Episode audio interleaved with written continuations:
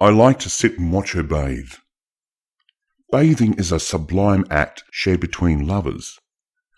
My girl knows how to put on a sensual show just by being herself whenever she takes a bath. No sex, just watch. Just wash. Moving her body inside the frothy liquid while it lightly touches her skin and swirls around it. I want to enjoy it moving around her curves. When she lifts an arm, I want to see the water running off it, leaving a glossy sheen behind that turns into satin a second later. I want to see that. Her legs, too. I want to see those. They are just gorgeous. See how those suds hug them ever so delicately. Does she know just how much I want to be bubbles?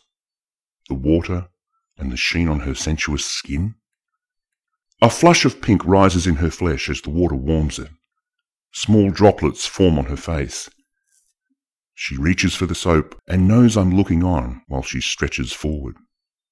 Mmm, nice. I like how the steam mats her head. She's free and safe. She closes her eyes to draw in that feeling, and somehow I feel it too. This is the kind of synergy that well tuned lovers know well. There'll be a time when her bathing will end and all of those visions will dry up. She'll dress and leave the room, but not now. This is my time, her bath, our pleasure. Does she even know how thrilling this simple act is? Can she tell by how I stare at her how many dreams she is fulfilling? I could tell her how I feel about it as I see it, but that'd spoil these moments. I want her to perform without knowing that she's putting on a performance.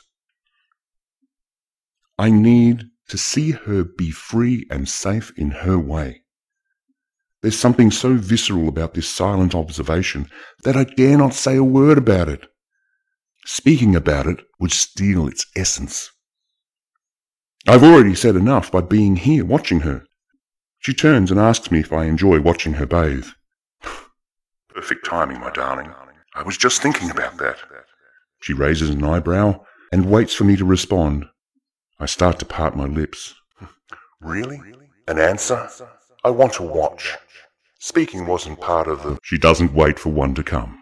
She levels her eyes, grins, and turns onto her side instead. she didn't want a reply at all. She wanted a reaction. Bitch! Well, she got one. She knows me well cunning fox. You tease me bad, girl. You beat me at this game.